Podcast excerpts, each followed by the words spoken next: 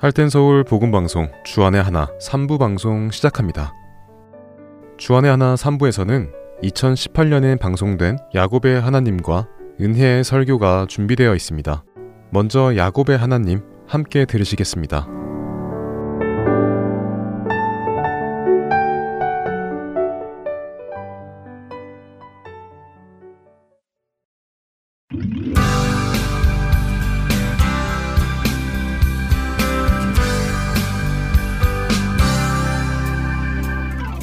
애청자 여러분 안녕하세요. 야곱의 하나님 진행의 민경은입니다. 네, 여러분 안녕하세요. 강승규입니다. 동침하자고 끊임없이 유혹하던 보디발의 아내에게서부터 뛰쳐나온 요셉이 누명을 쓰고 옥에 갇히게 된 유명한 장면을 지난 시간에 보았습니다. 네, 보디발의 아내는 주인이 데리고 온 히브리 사람이 이런 짓을 저질렀다면서 요셉과 함께 그 요셉을 아끼는 보디발까지 포함해서 책망을 했지요. 네, 잘못은 자기가 해놓고 탓은 남의 탓을 하네요. 예, 그것이 죄의 성품이고 또 악의 성품입니다. 네. 어, 죄가 처음 들어오던 창세기 삼 장에 하와도 자신이 먹고 싶어서 따먹고는 뱀이 유혹해서 그랬다고 탓을 하지요. 또 아담도 자신이 받아 먹어놓고는 하나님이 주셔서 나와 함께한 여자가 주어서 먹었다면서 하와는 물론 그 하와를 만들어주신 하나님까지 탓을 하는 모습을 보여줍니다. 그렇네요. 악은 자신의 죄를 인정하기보다 남에게 그 죄를 돌리는 성품이 있군요. 예, 맞습니다. 그래서 회개란 성령님을 통해서만 나오는 것입니다. 우리 자신을 잘 살펴보면서 내 안에 남을 향한 원망과 책망과 탓을 하는 마음이 자꾸 생긴다면요. 이 마음이 어디로부터 오는 것일까 잘 생각해 보시기 바랍니다. 성령님은 우리 각자의 죄를 조명해 주십니다. 그래서 내가 비록 다른 사람 때문에 화가 나더라도요. 성령님께서 우리 안에 오시면요. 다른 사람을 탓하던 내 마음을 돌이키게 하시고요. 주 안에서 자기 자신을 바라보게 하시고 자신의 잘못을 인정하고 회개하고 주님께 용서를 구하게 만드십니다. 그리고 탓을 하던 다른 사람을 긍휼히 보게 되기 시작하지요. 각자 자신의 신앙을 점검할 수 있는 기준이 되겠네요. 네, 점검해 보시기 바랍니다. 자, 보디발의 아내는 요셉이 자신을 겁탈하려 했다고 모함을 했습니다. 종의 신분으로 주인 마님을 겁탈하려 했다면 그 벌은 어떤 벌이 합당할까요?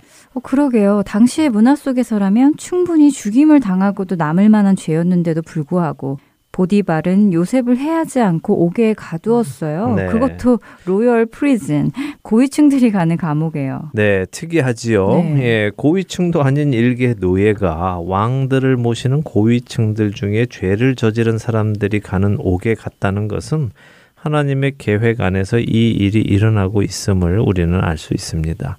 아, 요셉의 힘으로는 일어날 수 없는 일들이 하나하나 일어나고 있기 때문이죠.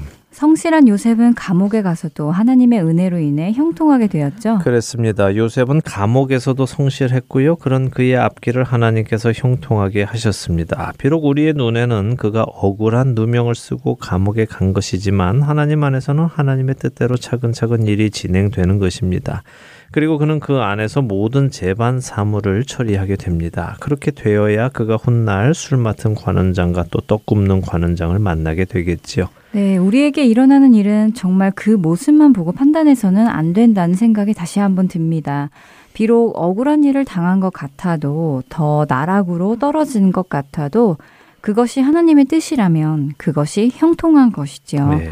우리의 삶 속에서도 그런 것을 볼 수 있는 영안이 열리면 좋겠습니다. 아멘. 그렇게 되기를 바랍니다. 자, 이제 오늘 창세기 사십 장으로 들어가 보지요. 일 절에서 팔 절을 먼저 함께 읽겠습니다. 네. 그 후에 애굽 왕의 술 맡은 자와 떡 굽는 자가 그들의 주인 애굽 왕에게 범죄한지라. 바로가 그 두 관원장 곧 술 맡은 관원장과 떡 굽는 관원장에게 노하여 그들을 친위대장의 집 안에 있는 옥에 가두니 곧 요셉이 갇힌 곳이라. 친위대장이 요셉에게 그들을 수종들게 하매 요셉이 그들을 섬겼더라. 그들이 갇힌 지 여러 날이라. 옥에 갇힌 애굽 왕의 술 맡은 자와 떡 굽는 자 두 사람이 하룻밤에 꿈을 꾸니 각기 그 내용이 다르더라. 아침에 요셉이 들어가 보니 그들에게 근심의 빛이 있는지라. 요셉이 그 주인의 집에 자기와 함께 갇힌 바로의 신하들에게 묻되 어찌하여 오늘 당신들의 얼굴에 근심의 빛이 있나이까? 그들이 그에게 이르되 우리가 꿈을 꾸었으나 이를 해석할 자가 없도다. 요셉이 그들에게 이르되 해석은 하나님께 있지 아니하니이까.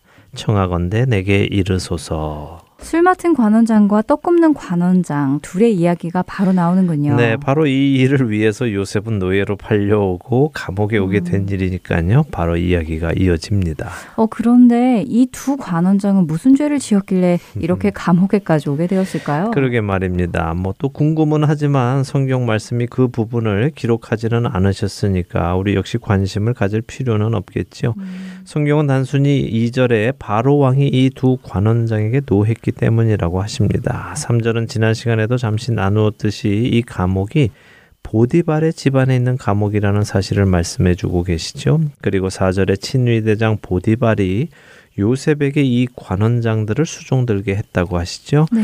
이것은 무엇을 뜻할까요? 이곳에 오는 죄인들이 비록 죄인이라는 이름으로 오기는 했지만요. 높은 자리에 있던 사람들이고 또 풀려나서 다시 관직을 이어나가기도 하기 때문에요. 함부로 막 대하는 그런 곳은 아닙니다. 이런 곳에서 보디발이 요셉에게 이 관원장들의 수종을 들게 했다는 것은 보디발이 요셉을 믿고 있다는 사실 아니겠습니까? 그렇네요. 비록 죄인이지만 관리들의 수종을 들게 했다는 것은 예의를 갖추는 것일 텐데 그 일을 아무에게나 시키지는 않았을 것 같네요.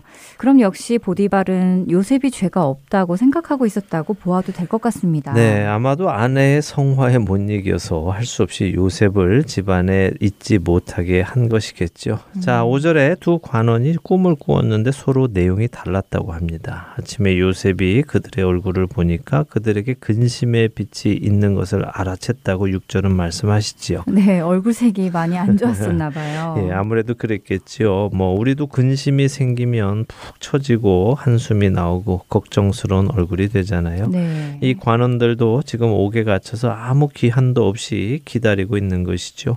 그런 중에 꿈을 꾸었는데 그 꿈이 예사롭지 않고 불길해 보였기 때문에 자신들이 걱정을 한 것입니다. 요셉은 무슨 일이냐고 칠 절에 묻습니다. 그러자 관원장들이 자신들이 꿈을 꾸었는데 무슨 뜻인지 해몽을 못하겠다고 답을 하자 요셉이 대뜸 나에게 말을 해보라고 합니다. 어, 여기서 요셉은 아주 중요한 말을 하는데요. 해석은 누구에게 있다고 합니까? 해석은 하나님께 있지 않느냐고 하네요. 네, 그렇습니다. 요셉은 내가 꿈을 좀 해몽할 줄 아는데요. 내게 말씀해 보세요. 내가 잘 풀어줄게요. 라고 하지 않았습니다. 요셉은 지금껏 자신이 꿈을 꾸어왔고 그 꿈의 해석 역시 하나님께로부터 왔다는 것을 경험으로 알고 있었죠. 그래서 그는 관원장들에게 말할 수 있는 것입니다. 해석은 하나님께 있다라고 말입니다. 종종 남의 꿈이나 남의 처한 상황 등을 듣고는 자신이 해석해주는 성도들이 있습니다. 마치 자신에게서 그것을 해석할 능력이 나오는 것처럼 착각하면서 이런 해법 저런 해법을 알려주기도 하지요. 뭐 작정 헌금을 해보라는 둥, 자식을 신학대에 보내서 목사를 만들라는 둥, 또 심지어 집터가 좋지 않으니까 이사를 하라는 사람의 이야기까지도 들어보았습니다. 음. 그러다가 우연이라도 그것이 맞으면 그 공로를 자신이 다 가지고 가서는 자신이 영광을 받으려는 사람들을 많이 보았습니다. 그러나 참된 성도, 그러니까 자신이 누군지 아는 성도는요, 그런 행동을 하지 않습니다. 자신의 모든 능력과 지혜는 오직 하나님으로부터 오는 것을 알기 때문에 그 어떤 영광도 자신이 가로채지 않지요. 요셉은 시작부터 그것을 분명히 이야기하며 시작을 합니다. 해석은 하나님께 있다. 우리가 기억해야 할 말씀입니다. 자, 이제 이들의 꿈 이야기를 좀 들어보지요. 구 절에서 십오 절까지 읽겠습니다. 술 맡은 관원장이 그의 꿈을 요셉에게 말하여 이르되 내가 꿈에 보니 내 앞에 포도나무가 있는데 그 나무에 세 가지가 있고 싹이 나서 꽃이 피고 포도송이가 익었고 내 손에 바로의 잔이 있기로 내가 포도를 따서 그 즙을 바로의 잔에 짜서 그 잔을 바로의 손에 들였노라. 요셉이 그에게 이르되 그 해석이 이러하니 세 가지는 사흘이라. 지금부터 사흘 안에 바로가 당신의 머리를 들고 당신의 전직을 회복시키리니 당신이 그 전에 술 맡은 자가 되었을 때 하던 것 같이 바로의 잔을 그의 손에 들이게 되리이다.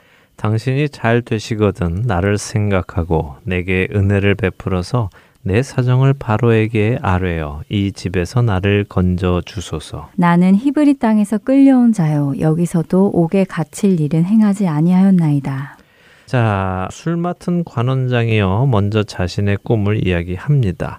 그의 꿈 이야기를 들은 요셉은 그가 사흘 만에 복직이 되어 전에 하던 일을 다시 감당하게 될 것이라고 이야기를 해주죠. 뭐 구차하게 포도나무는 무슨 뜻이고 꽃은 무슨 의미고 포도송이는 무슨 의미이고 뭐 이렇게 해석해 주지 않고요. 그냥 사흘 후에 복직될 것이다 라고 해줍니다.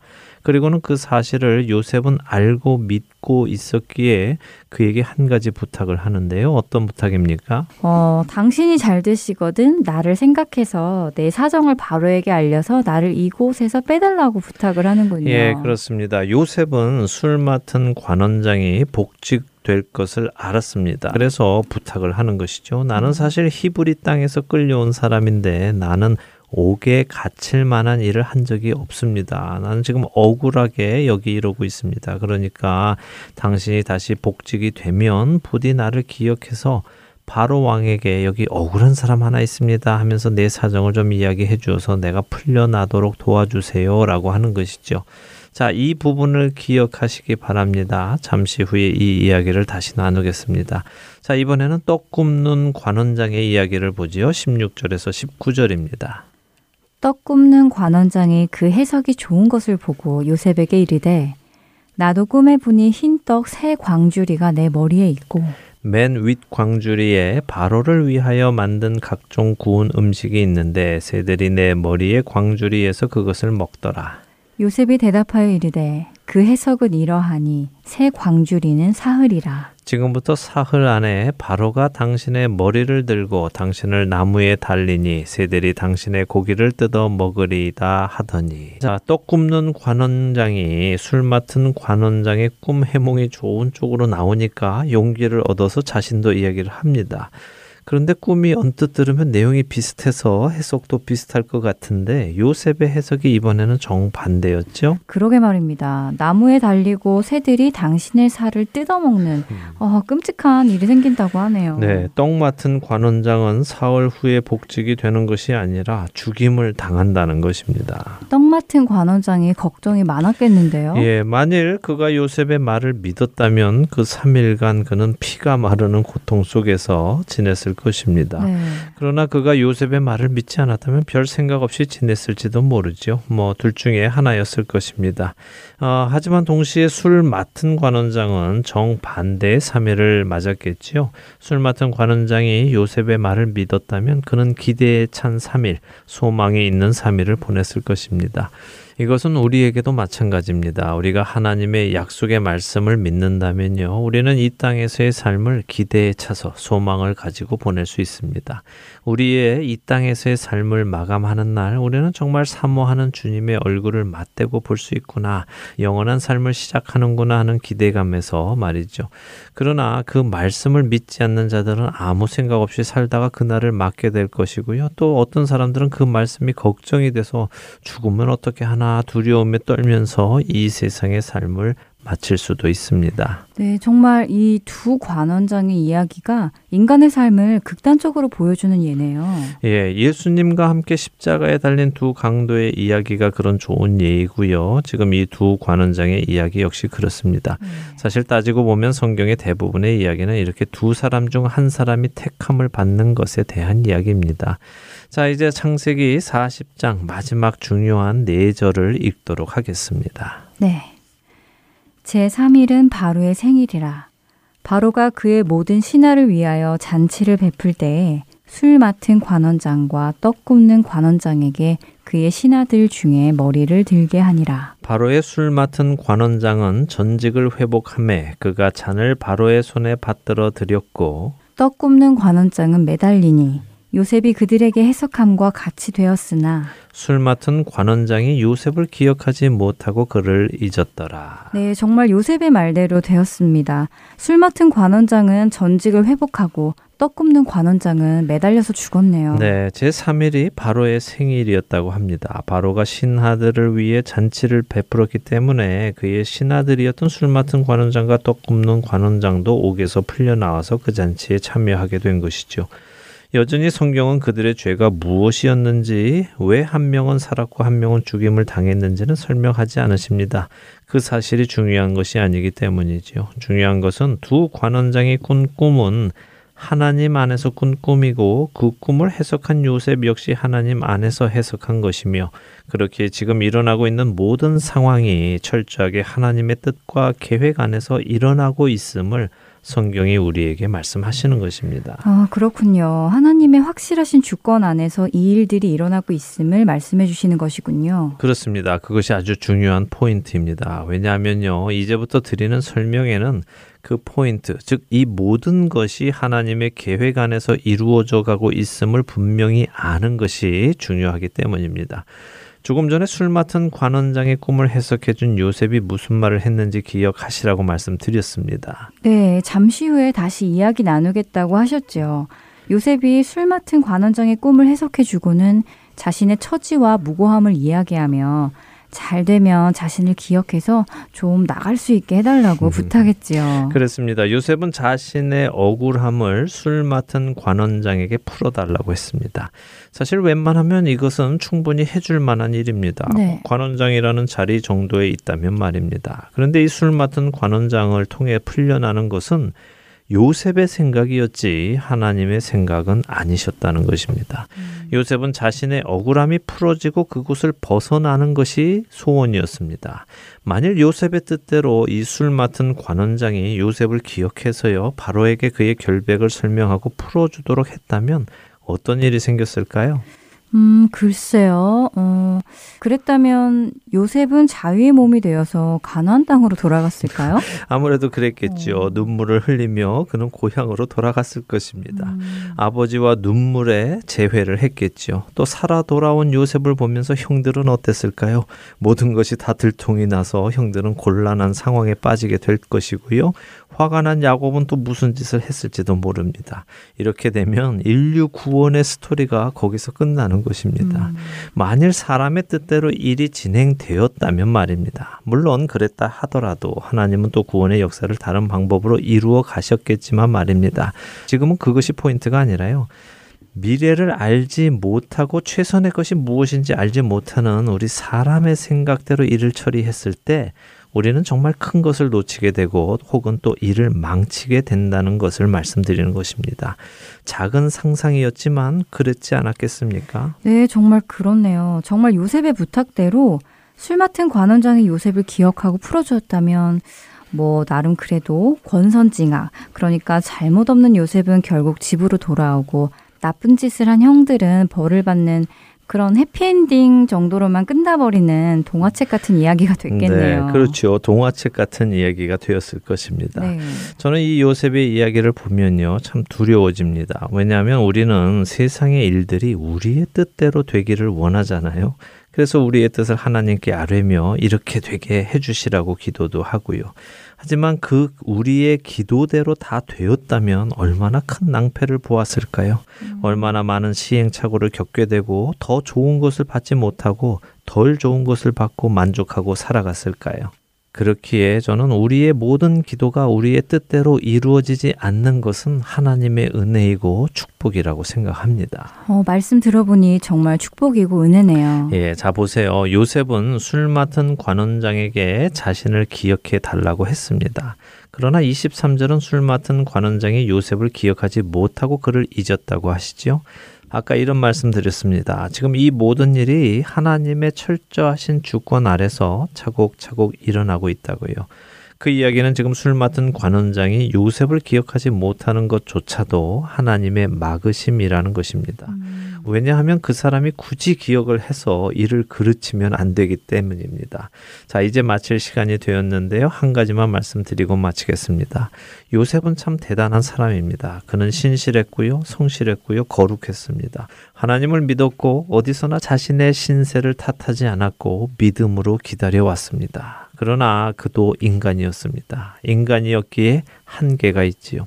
그의 스스로의 의는 한계가 있다는 것입니다. 요셉은 흠이 없고 책망할 것이 없는 사람이었지만 그 역시 한 가지 실수를 합니다. 그것은 그가 너무 힘든 상황에, 너무 억울한 상황에, 아무런 소망이 보이지 않는 상황에 처했을 때 하나님을 의지하는 대신 잠시 사람을 의지했다는 것입니다.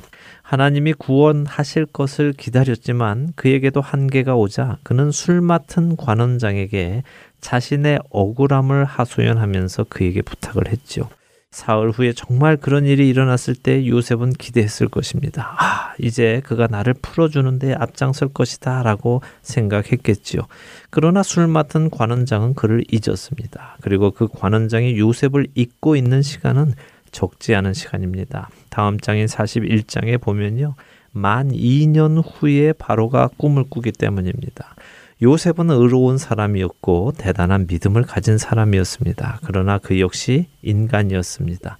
이런 부분은 우리에게도 위로가 되지요. 어려운 상황이 닥치면 우리의 믿음은 흔들리게 되어 있습니다. 그러나 하나님은 그 믿음을 단련시키십니다.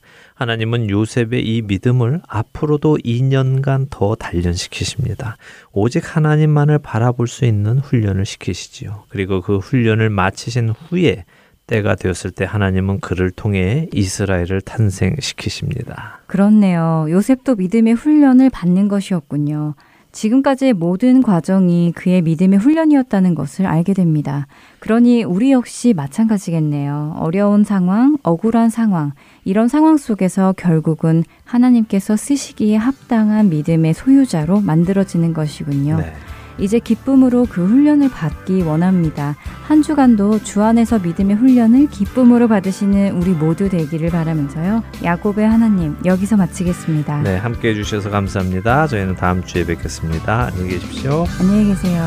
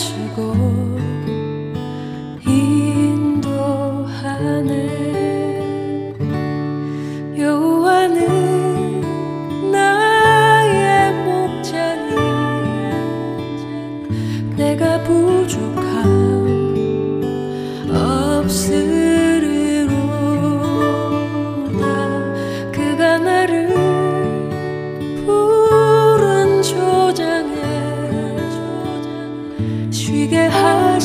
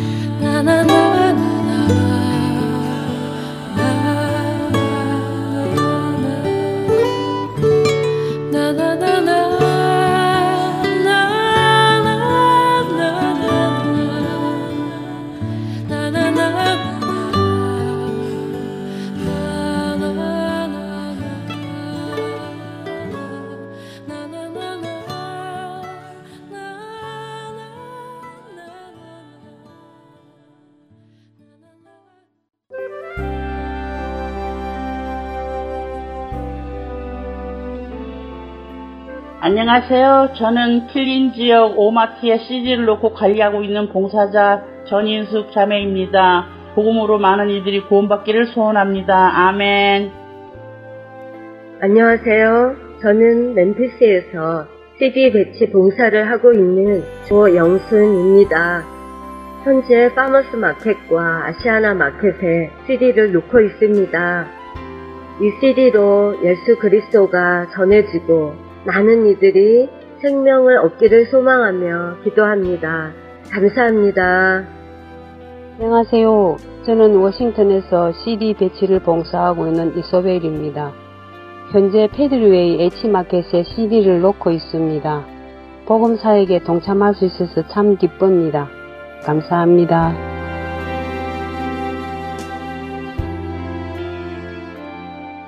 그런즉 그들이 믿지 아니하는 이를 어찌 부르리요? 듣지도 못한 이를 어찌 믿으리요? 전파하는 자가 없이 어찌 들으리요? 보내심을 받지 아니하였으면 어찌 전파하리요? 기록된 바 아름답도다. 좋은 소식을 전하는 자들의 발이여. 생명을 전하는 이 아름다운 사역에 동참하실 분은 전화번호 육공이 팔육육 팔구구구로 연락 주시기 바랍니다.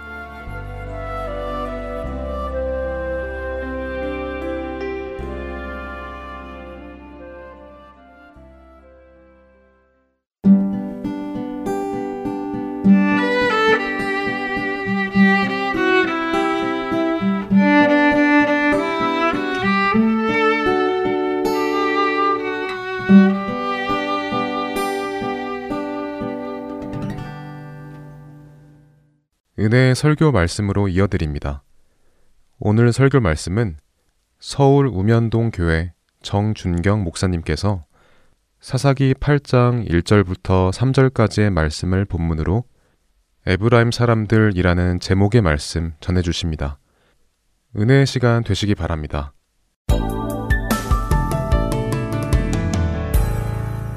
사사기 팔 장 일 절에서 삼 절입니다. 우리 한 절씩 교독하고 삼 절은 같이 읽겠습니다. 에브라임 사람들이 기드온에게 이르되 네가 미디안과 싸우러 갈 때 우리를 부르지 아니하였으니 우리를 이같이 대접함은 어찌 됨이냐 하고 그와 크게 다투는지라. 기드온이 그들에게 이르되 내가 이제 행한 일이 너희가 행한 것과 비교가 되겠느냐. 에브라임의 끈물 포도가 아비에셀의 만물 포도보다 낫지 아니하냐. 하나님이 미디안의 방백 오렙과 스엡을 너희 손에 넘겨주셨으니 내가 한 일이 어찌 능히 너희가 한 것에 비교되겠느냐 하니라. 기드온이 이 말을 하매 그때 그들의 노여움이 풀리니라. 아멘. 사랑하는 하나님, 우리에게 말씀을 가르쳐 주셔서 하나님께서 기뻐하시는 신앙생활 할 수 있도록 인도하여 주옵소서. 미련한 종을 주님 손에 맡기옵고 예수님의 이름으로 기도하옵나이다. 사사란 뭐하는 사람들이에요? 재판하는 사람들이죠. 그걸 사사라고 해요. 판사라고 생각하시면 돼요.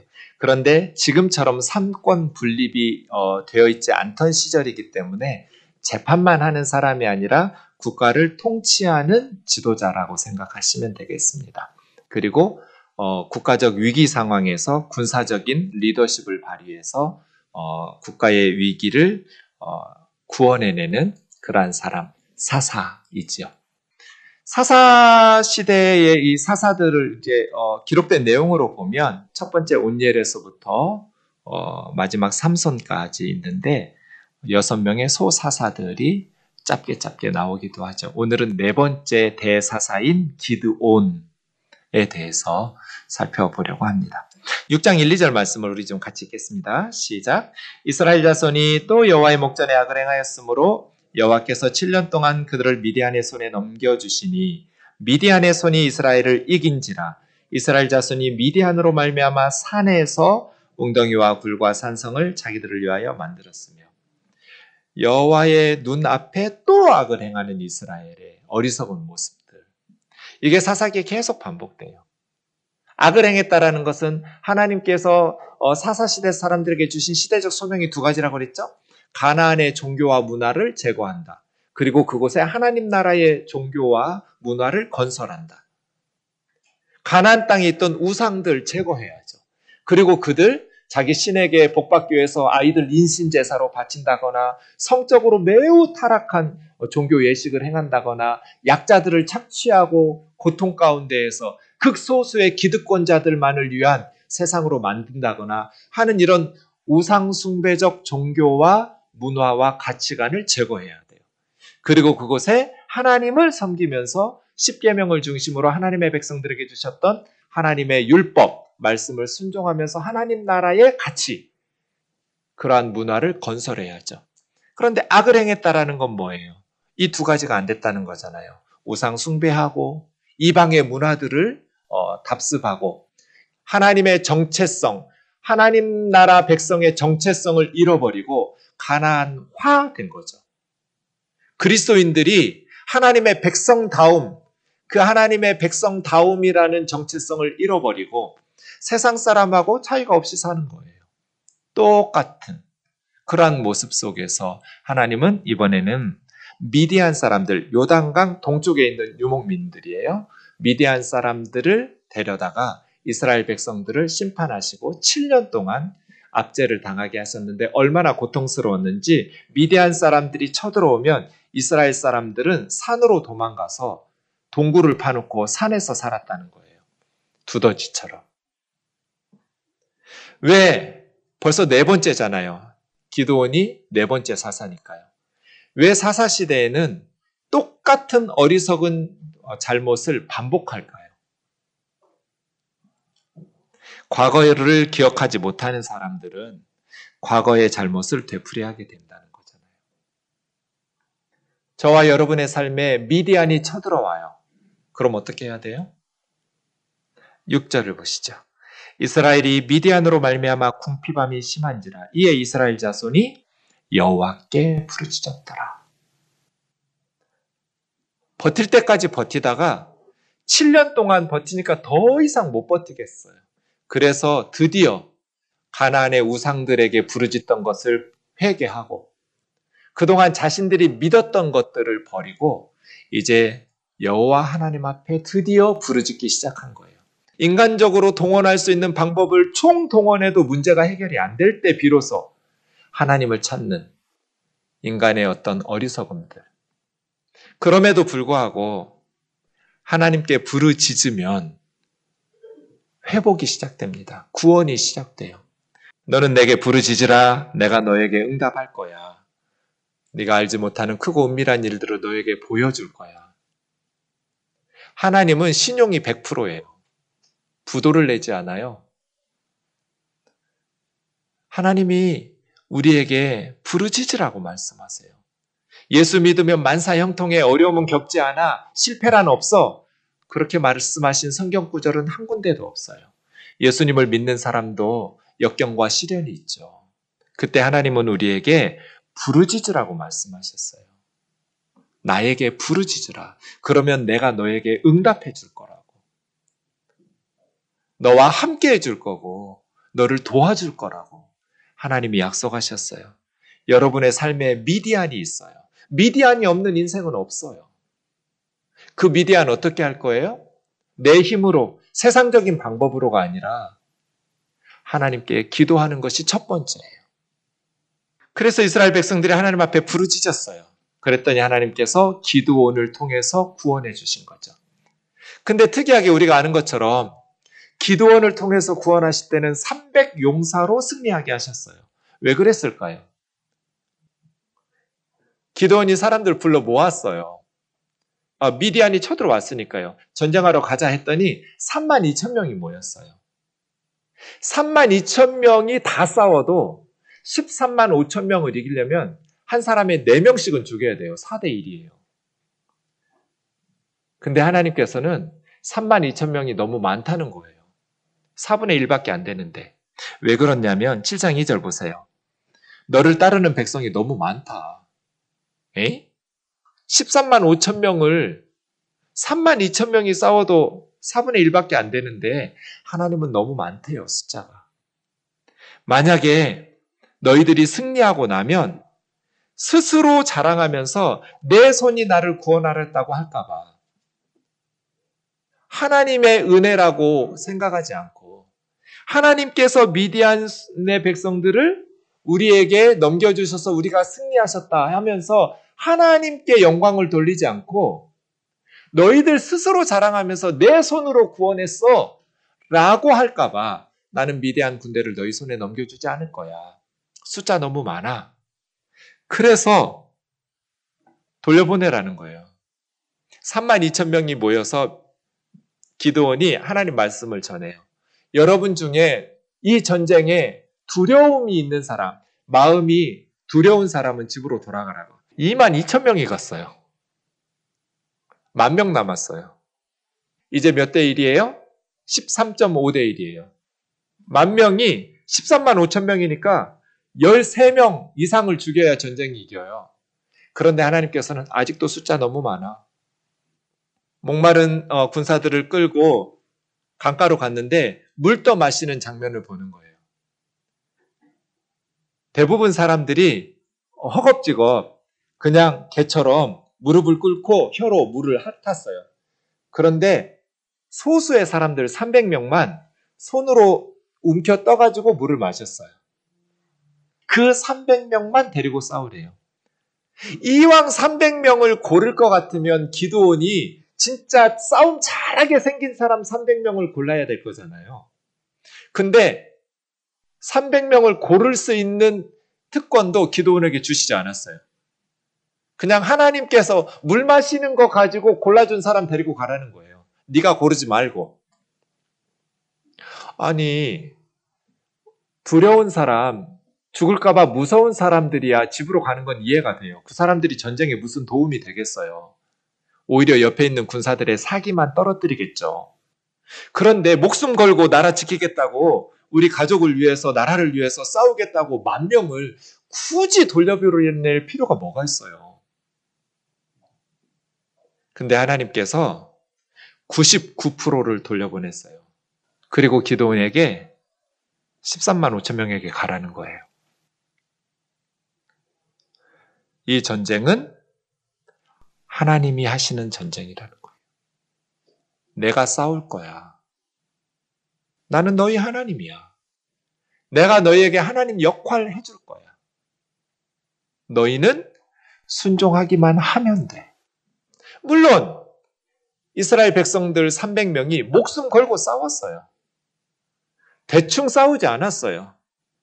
목숨을 바쳤어요. 여호와의 전쟁에 자신의 생명을 헌신해서 바쳤어요.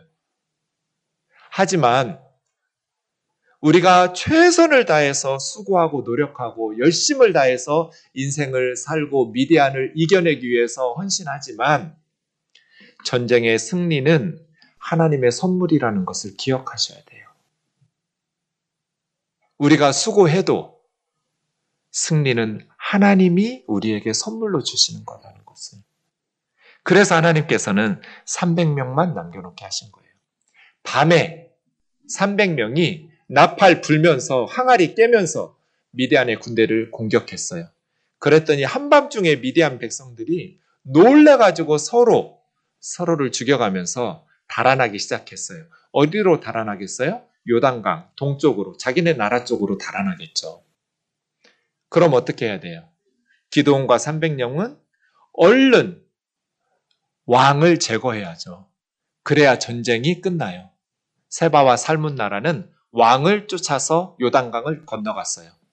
근데 그들을 추적하기 위해서 남아있는 요단강 서쪽 가나안 땅에 미디안 군사들이 후방에서 공격하면 안 되잖아요.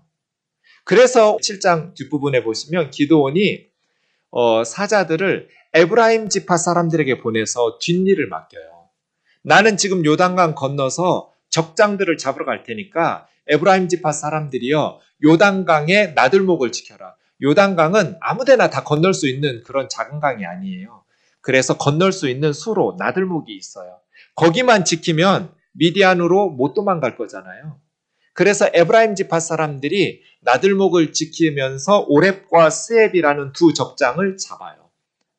그래서 미디안의 군사들을 제거시키고 오렙과 스엡의 목을 가지고 요단강 건너서 기드온에게 온 거예요. 그때 이제 기드온은 요단강 동쪽으로 더 가서 세바와 살문나를 잡아야 되니까요. 그리고 오늘 본문 팔 장 일 절이에요. 그러니까 전쟁의 승패는 끝났어요.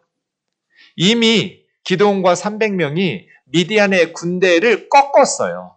승패는 결정이 났고 그 뒤처리를 하는 과정에 세 가지 사건이 있었어요. 첫 번째 팔 장 일 절에서 삼 절에 보면 에브라임 사람들이에요. 에브라임 사람들이 요단강 동쪽에 기드온에게 와가지고 너 왜 미디안과 싸우러 나갈 때 우리 부르지 않았느냐 하면서 크게 다퉜어요. 얘들 지금 뭐하고 있는 거예요? 칠 년 동안 미디안이 와서 짓밟고 있을 때 찍소리도 못하고 살고 있더니 지금 하나님께서 기드온을 통해서 전쟁의 승리를 주시고 나니까 이제 전쟁의 승패가 결정난 후에 에브라임 사람들이 와가지고 왜 미디안하고 전쟁할 때 우리 부르지 않았느냐고 지금 기드온한테 싸우고 있어요. 왜 이랬을까요? 이스라엘 열두 지파 중에서 가장 힘 있는 지파는 에브라임 지파예요. 요셉의 후예들. 여호수아가 에브라임 지파 출신이에요. 모세 이후에 이스라엘 열두 지파는 여호수아가 주도하면서 에브라임 지파가 주도적인 리더십을 행사했어요. 언제나 우두머리 역할은 에브라임 지파 사람들이었어요. 그런데 여호수아 죽은 후에 기드온은 므낫세 지파 사람이거든요. 그러니까 자기들 자존심이 상한 거예요. 전쟁이 승패가 결정되고 나니까 기드온한테 와서 왜 우리한테 미디안하고 싸우러 나갈 때 도움을 요청하지 않았느냐고, 군사 요청을 안 했느냐고 화를 내고 있는 거예요. 기드온이 뭐라고 말하면 돼요? 나는 하나님이 시킨 대로 했다고 말하면 돼요. 삼만 이천 명 모였는데도 다 돌려보내고 삼백 명만 데리고 가라고 하셔서 이건 하나님이 하신 일이지 내가 싸운 승리가 아니다. 나는 하나님의 말씀에 순종했을 뿐이다 라고 대답하면 되잖아요. 근데 기드온의 대답을 보세요. 내가 이제 행한 일이 너희가 한 것하고 비교가 되겠냐. 에브라임 지파 너희들의 끈물 포도가 우리 고향 아비에셀의 만물 포도보다 더 좋지 않냐. 하나님이 미디안 방백 오렙과 스엡을 너희 손에 넘겨주셨으니 내가 한 일이 너희들이 한 이것과 능히 비교할 수나 있겠냐. 이렇게 말해요. 그 말을 듣고 에브라임 사람들의 노여움이 풀렸어요. 능그렁이 정치 구단이에요. 근데 기드온은 에브라임 사람들의 비위를 맞추기 위해서 하나님께서 그를 통해서 하신 일들을 평가절하하고 있어요. 깎아내리고 있잖아요. 그리고 내가 한 일이라고 두 번이나 말해요. 이 전쟁이 지금 자기가 한 일이에요? 이런 식으로 말할까 봐 하나님께서 삼만 이천 명 다 돌려보내고 삼백 명만 남겨놓으신 거잖아요. 내 손이 나를 구원했다고 스스로 자랑할까 봐. 그런데 에브라임 사람들의 비위를 맞추기 위해서 꾸짖었어야죠. 지금 뭐 하는 짓이냐고. 그런데 힘센 짓 하니까, 그 사람들에게 미움받기 싫으니까 내가 한 게 너희들하고 한 거다고 비교할 수나 있겠냐. 이게 말이 돼요? 전쟁의 승패는 삼백 명과 기드온이 끝냈는데? 도망가던 적장들 잡은 거잖아요. 패잔병들, 에브라임 지파는. 근데 이런 식으로 말해주니까 노여움이 풀리는. 어느 교회나 이 에브라임 사람들이 있어요. 어느 회사나 어느 나라나 에브라임 사람들을 조심해야 되고, 우리 마음속에 이 에브라임 사람들과 같은 위선이 없도록 주의하셔야 돼요. 미디안 사람들 앞에서는 도망가서 산에다가 동굴 파고 웅덩이 팔고 살던 사람들이 이제 미디안이 쫓겨나고 패잔병이 되어서 달아나고 있으니까 그때사 달려들어가지고 적장 두 명 잡아놓고 나서 리더인 기드온에게 와서 화내고 있는 사람들, 자기가 으뜸이 되어야 되는 사람들, 요한 삼서에 나오는 으뜸되기를 좋아하는 디오드레, 자기가 주인 노릇해야 되고 자기가 왕 노릇해야 되는 사람들, 으뜸되기 좋아하는 디오드레베, 에브라임 사람들. 우리 우면동 교회에 으뜸되기를 좋아하는 디오드레베가 없기를 주의 이름으로 축원합니다. 다 함께 주의 일을 어울려서 하면 되지. 자기가 거기서 왕 노릇하려고 할 필요 없잖아요. 하나님의 일인데 서로 높여가면서 리더를 격려하고 응원해가면서 하나로 똘똘 뭉쳐가지고 미디안과 싸워 이겨야지. 지금 전쟁 중에 뭐 하는 짓이에요? 우리는 지금 영적 전쟁 중이에요. 사탄의 나라를 무너뜨리고 하나님의 나라를 건설해서 우리 아이들에게 물려줘야 돼요. 그런데 우리끼리 지금 으뜸되기를 탐하면서 다른 사람들을 깎아내리고 험담하고 자기 마음에 들지 않는 사람들은 제거시키고 쫓아내고, 어떻게 영적인 전투를 승리할 수 있겠어요? 두 번째, 오 절부터 보시면 숙곳 사람들이 나옵니다. 또 어, 팔 절에는 부니엘 사람들도 나옵니다. 요단강을 건너면 이제 동쪽에 두 지파 반이 살잖아요. 루벤, 갓, 므낫세 반지파, 짐승과 가축들이 많은 지파들인데요. 그곳에 살고 있던 지파 중에 갓 지파에 숙곳과 분우엘이라는 작은 도시, 숙곳이라는 단어의 뜻 자체가 작은 집이란 뜻이에요. 분우엘은 여러분 야곱이 형 에서 대신에 아버지 축복을 받고 도망가잖아요. 외갓집 하란을 해서 이십 년 살다가 돌아올 때 야복강가에서 천사하고 밤새 씨름하면서 천사한테 한 대 맞고 이 엉덩이 뼈가 부러져가지고 골절돼서 평생 야곱은 다리를 절었거든요. 그 야복강가 옆에 숙곳과 분우엘이 있어요. 야곱이 그 하나님을 만난 곳을 하나님의 얼굴, 내가 하나님 보았어 라고 부니엘, 부니엘이 분우엘이에요. 그러니까 야복강가 근처에 작은 마을들이에요. 갓지파에 속한 이스라엘 백성들의 삶의 터전이죠. 그런데 요단강 동쪽에 미디안 족속들이 살고 있었다고 그랬잖아요. 그러니까 부니엘과 숙곳 사람들은 이스라엘 사람들인데 미디안 사람들하고 어울려 살고 있는 그런 중간 지역에 있던 사람들이죠. 이 삼백 명이 밤새도록 미디안을 쳐서 요단강 건너왔으니까 먹지도 못하고 너무 피곤하고 힘들었나 봐요. 그래서 같은 동, 종족이니까 숙곳 사람들에게 이 기드온이 떡 먹을 것 좀 달라고. 그랬더니 숙곳 사람들이 뭐라고 말했냐면, 네가 미디안의 왕들인 세바와 살문나의 손을 네 손 안에 붙잡기라도 있는 것처럼, 당시에는 전쟁에서 이기면 손목 끊고 목 끊고 뭐 이런 식이니까 미디안 왕들의 손이 네 손 안에 있다 있는 것은 완전히 이기고 승리했다라는 거잖아요. 그러니까 미디안의 왕들인 세바와 살문나의 손이 지금 네 손 안에 있기라도 한 것처럼 우리에게 먹을 거 달라고 하느냐. 너희 지금 삼백 명밖에 안 되는데 미디안 군사들이 쳐서 너희를 이기면 너희에게 떡을 준 우리 마을은 미디안 사람들의 보복을 당하지 않겠냐는 거예요. 그래서 떡을 줄 수 없다는 거예요. 너희 군대에게는. 여러분, 숙곳 사람들의 이, 이 대답도 뭐예요? 하나님의 백성답지 못하죠. 자기 백성이 칠 년 동안 압제당하다가 지금 전쟁에서 칠 년 만에 이기고 승리하고 있는데 그 다음 보복이 두렵다 하더라도 전쟁에서 이길 수 있도록 자기네 나라 군사들을 먹여줘야 하잖아요. 그런데 이스라엘의 군대가 왔음에도 불구하고 떡을 안 주겠다는 거예요. 왜? 너희들이 지게 되면 세바와 살문나에 의해서 미디안에 의해서 우리 마을이 보복을 당할까 두려우니까. 이런 기회주의적인 믿음 없는 모습은 분명히 잘못이죠. 그래서 기드온이 말해요. 내가 세바 살문나 내 손에 하나님께서 넘겨주시고 돌아올 때 너희는 가시와 찔레로 찢어 죽일 거라고. 그 옆에 있는 좀 더 이제 동쪽으로 더 갔더니 부니엘이 나와요. 부니엘 사람들에게는 먹을 것 좀 달라고. 숙곳 사람들하고 똑같이 대답해요. 야, 세바와 살문나가 너희에게 완전히 패배당한 것도 아닌데 우리가 어떻게 너희 군대에게 떡을 주겠느냐고. 내가 이기고 돌아올 때 너희 망대를 헐어버릴 거라고. 그리고 가서 전쟁에 승리합니다. 기드온이. 세바와 살문나를 죽여요. 그리고 돌아올 때 기드온은 어떻게 했어야 돼요? 이 숙곳과 브니엘 사람들에게 어떻게 해야 될까요?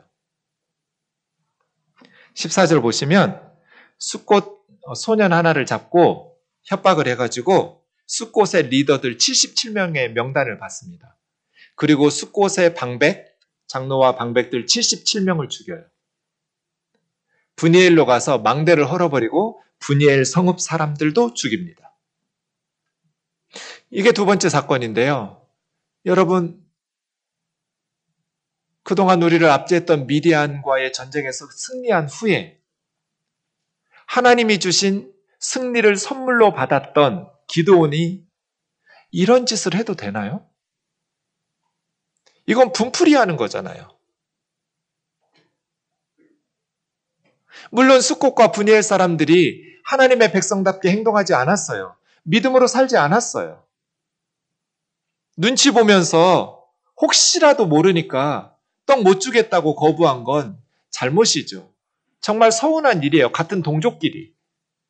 그런데 그렇다고 해서 숙곳과 브니엘의 사람들을 처형시키고 죽이는 것이 과연 하나님의 승리를 경험했던 이스라엘의 사사가 할 수 있는 행동인가? 에브라임 지파 사람들에게는 그렇게 굽신대더니 작은 마을 숙곳과 브니엘 사람들에게는 이렇게 초토화시켜도 돼요?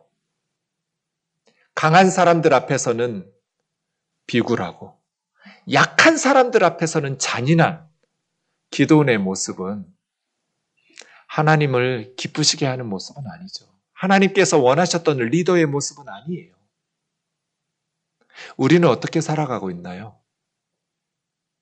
우리보다 힘센 에브라임 사람들이 말도 안 되는 소리를 하면서 화내고 있을 때는 그 앞에서 말 부드럽게 하고 갈등 일으키지 않으려고 굽신대면서 우리가 무시해도 좋은 우리보다 연약한 사람들에게는 그들의 작은 잘못과 허물에도 그들의 형편에서 이해할 수 있는 상황임에도 불구하고 잔인하게 보복하고 죽이고 대갚아주는 기드온의 이중적인 모습이 우리 안에는 없나요? 강한 나라 앞에서는 제대로 할 말도 못하면서 가난한 나라 사람들에게는 큰소리 떵떵치고 무시하고 멸시하고 그 사람들을 함부로 바라보는 우리의 이중적인 모습을 주님께서 우리 마음을 살펴보신다면 주님께서 우리에게 하나님의 백성답다고 말씀하실까요? 기드온의 이런 죄성이 내 안에도 있음을 하나님 앞에서 회개하게 됩니다. 마지막 세 번째는 이십이 절부터 보면 전쟁 끝난 후에 이스라엘 백성들이 기드온에게 왕이 되어달라고 요청합니다. 이십이 절은 좀 문제가 심각합니다. 당신과 당신의 아들과 당신의 손자가 세습 왕조를 건설하라는 겁니다.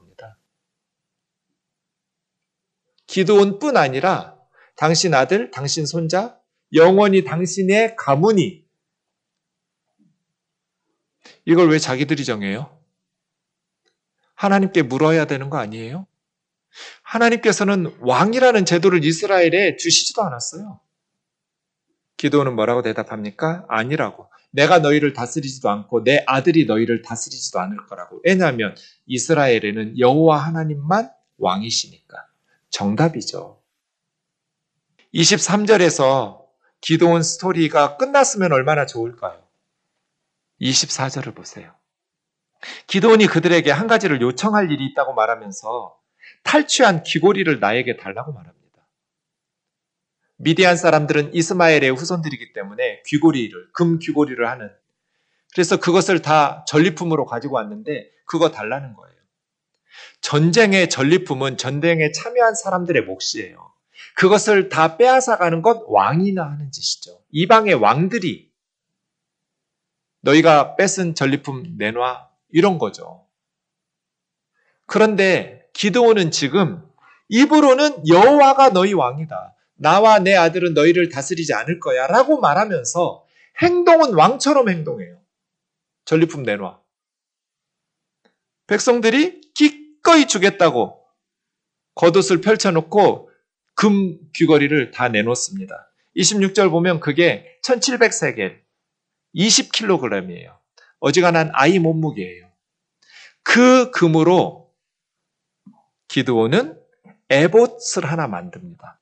에봇은 대제사장이 앞에다가 있는 앞치마 같은 거예요.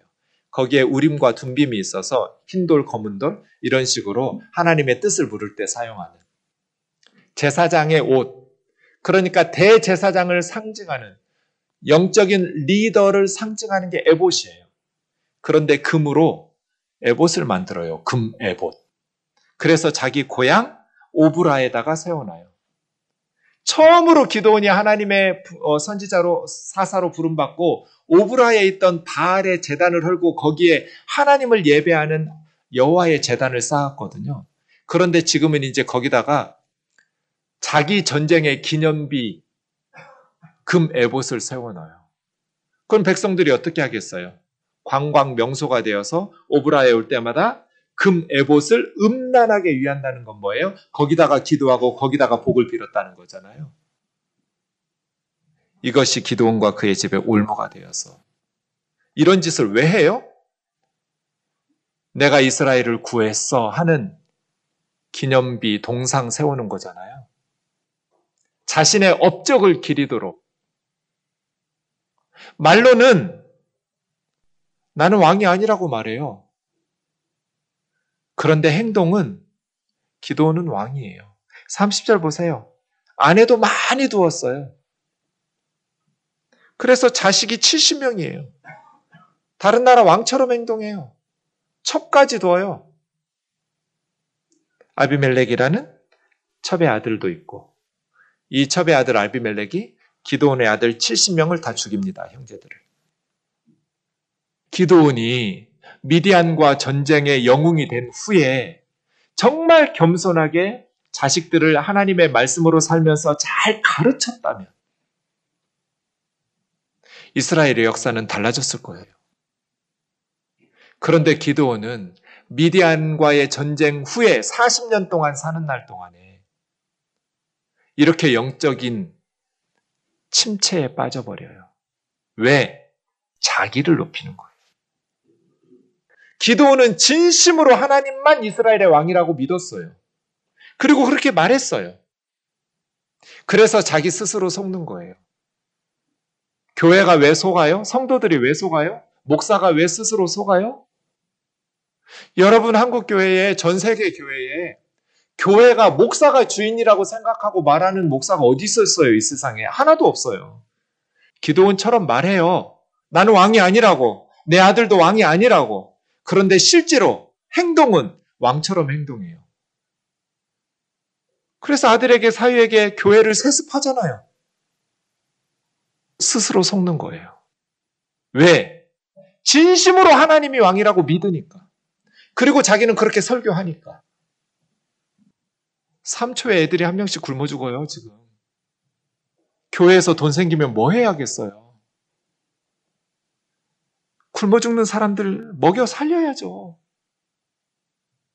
복음을 듣지 못해서 지옥으로 가요. 교회 돈 생기면 뭐 해야겠어요?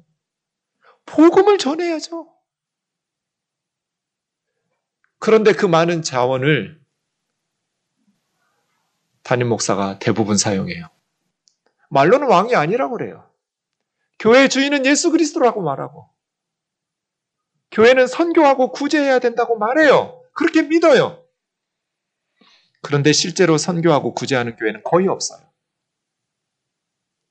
왜 그럴까요? 우리 우면동 교회는 어떤가요? 정말 하나님이 우리를 다스리고 계시나요?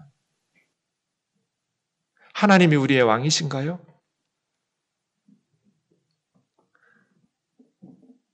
하나님께 감사한다고 말하면서 마치 사람들이 그 일을 이룬 것처럼 자기를 높이는 기도원의 교만함이 우리 안에는 없나요?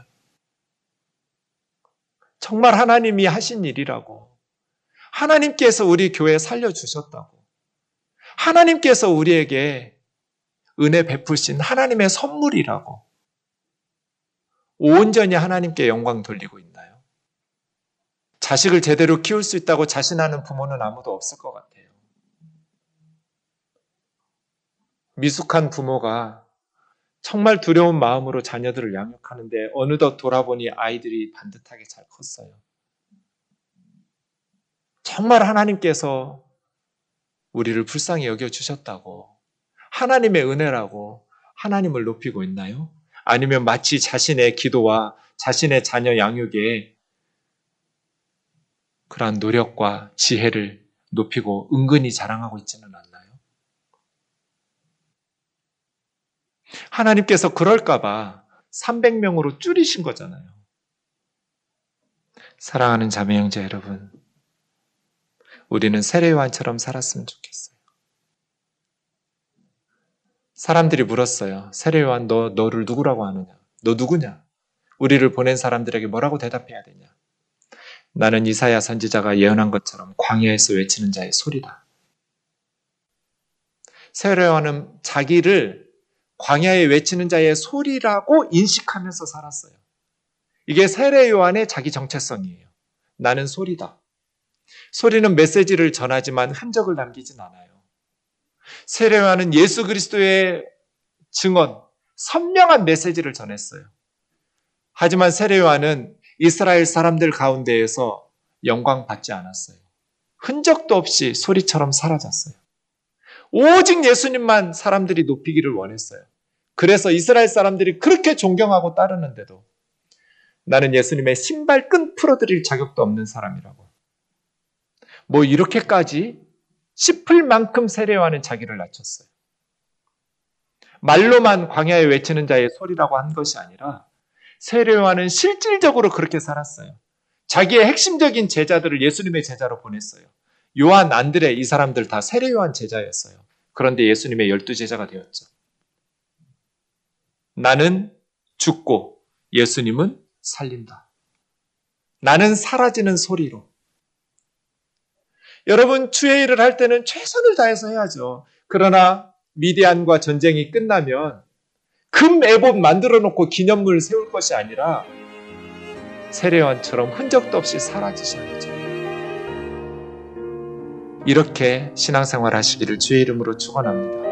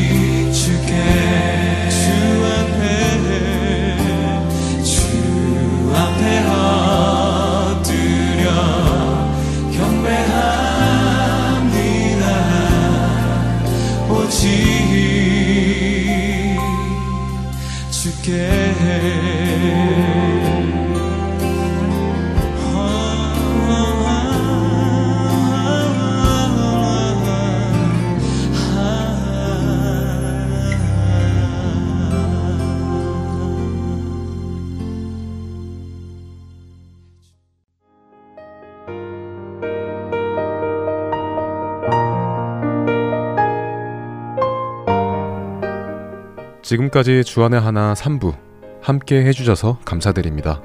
다른 방송들을 더 듣고 싶으신 분들은 더블유 더블유 더블유 닷 할텐서울 닷 오알지에서 특별 방송을 클릭하셔서 들으실 수 있습니다.